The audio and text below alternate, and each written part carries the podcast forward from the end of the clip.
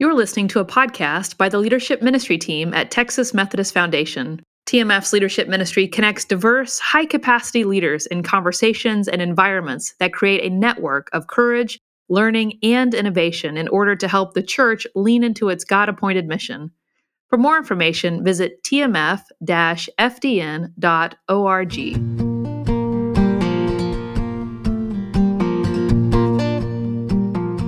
Hi, everyone. I'm Lisa Greenwood, and you're listening to the first of six bonus episodes of Reservoirs of Resilience.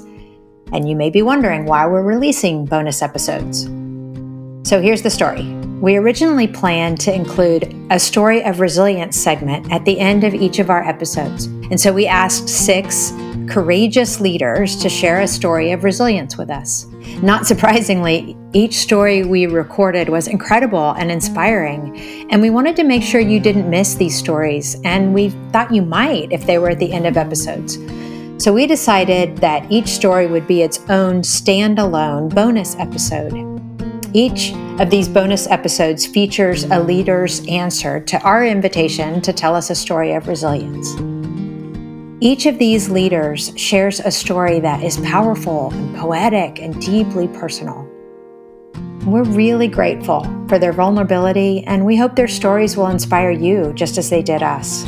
In this, our first bonus episode, Martha Valencia shares the story of her congregation's partnership with a church in Honduras and her friendship with the pastor, who has faced significant challenges including helping his already poverty stricken congregation navigate two hurricanes and a pandemic.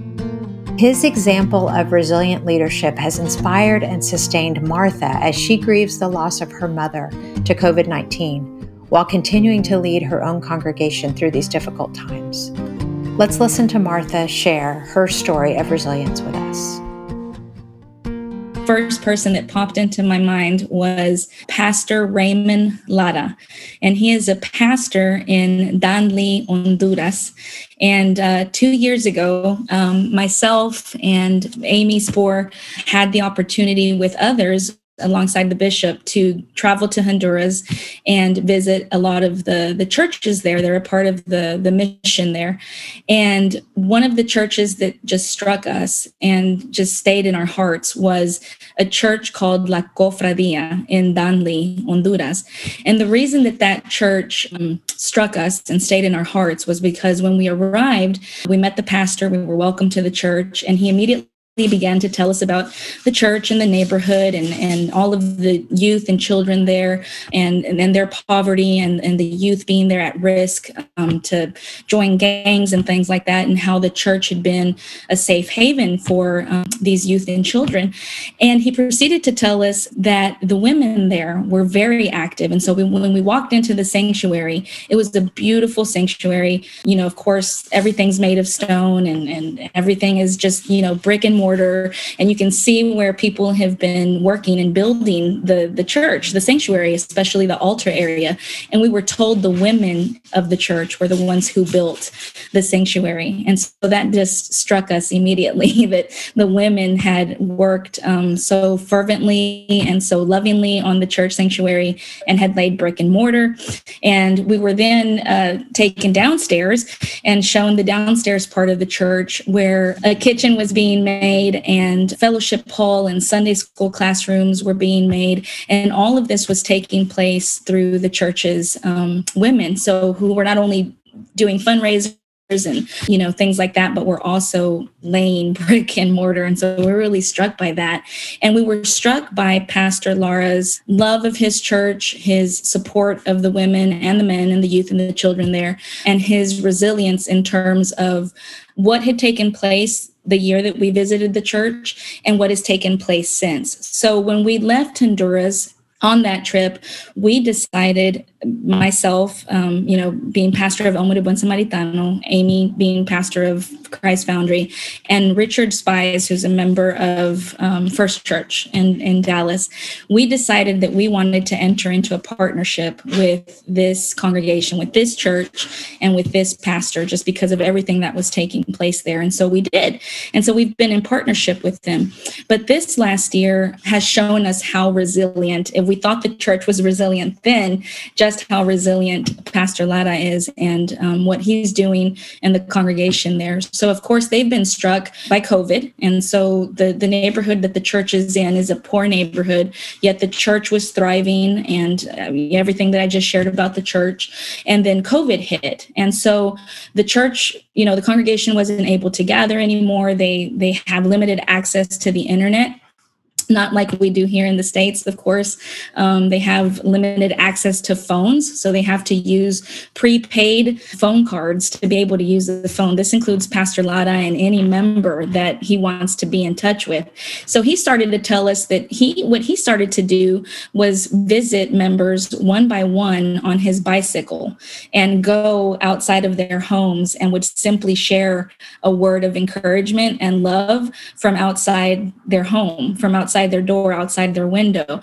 Um, he'd take his guitar on his back, strap it on his back, and sing a song, sing a worship song, and just find a way to encourage people and love on people. And people who were, you know, who had had COVID, people who were healthy. I mean, people of all ages, older members, the youth that were going there, the children, the parents. I mean, he just found a way on his bicycle to travel to each of these homes and um, share continue to share the word of god and continue to share words of encouragement and and love. So you know and he and he doesn't have enough money you know he doesn't have enough enough money to buy prepaid phone cards sometimes or money to do things that we take for granted here but yet he found a way to still connect with his people and that was to get on his bicycle. So that really really struck us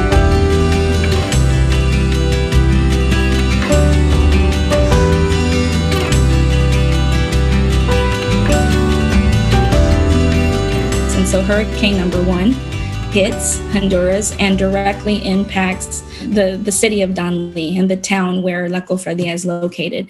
As if COVID and hurricane number one weren't enough, hurricane number two hits. and it just impacts the community, uh, does away with homes and businesses. And, you know, we, we had an opportunity to talk with him while this was going on.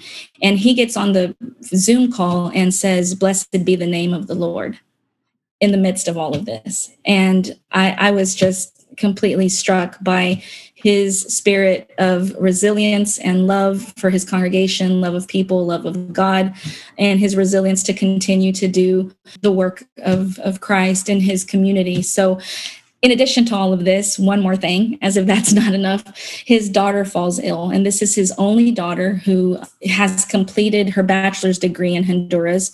And they happen to find a mass in, in her breast. And so he's also navigating this health journey uh, with his daughter is still now, they're still waiting for results, whether, you know, what, what that is, whether it's benign or malignant we're we're praying with him we're trusting with him that everything will will be okay. But every time we talk to him it is blessed be the name of the lord talk about putting things in perspective and to be able to talk to him during a season of my life that was difficult. Um, you know having been sick with covid having lost my mother to speak with someone that has seen so much pain and walked along so much suffering to be able to get on a zoom call and and say authentically um, blessed be the name of the lord reminds me and encourages me to bless the lord at at all times. And so it's been sacred for me to journey alongside him right after my experience with COVID and right after my loss, our church here, uh, Elmwood of Buen Samaritano, the church I pastor, due to COVID, has also been experiencing financial issues in the fall, this last quarter. But to hear what's going on in Danlí, puts things in perspective and and to watch him and to see him and his faith in God and his trust in God and his resilience and his action in that faith and in that trust in the Lord to do what he can do for his congregation and simply trust God with the rest has has spoken to me. I mean, it's been a, a godsend in my life to walk alongside him uh, during this season. So it it it reminds me also of to be thankful for the resources and the connection that we have here in the states in terms of with our conference in terms of with other churches in terms of with our colleagues and it makes me makes us along with pastor amy and, and pastor holly and richard and i it, it moves us to want to be a resource and a connection for pastor Lara and la cofradia and his community. And so just to witness their resilience, his resilience, and the entire churches and communities' resilience in the midst of everything that has happened has just been so inspiring for, for each of us and inspiring for me during this time, as well as puts things in perspective. So that's that's my story of resilience.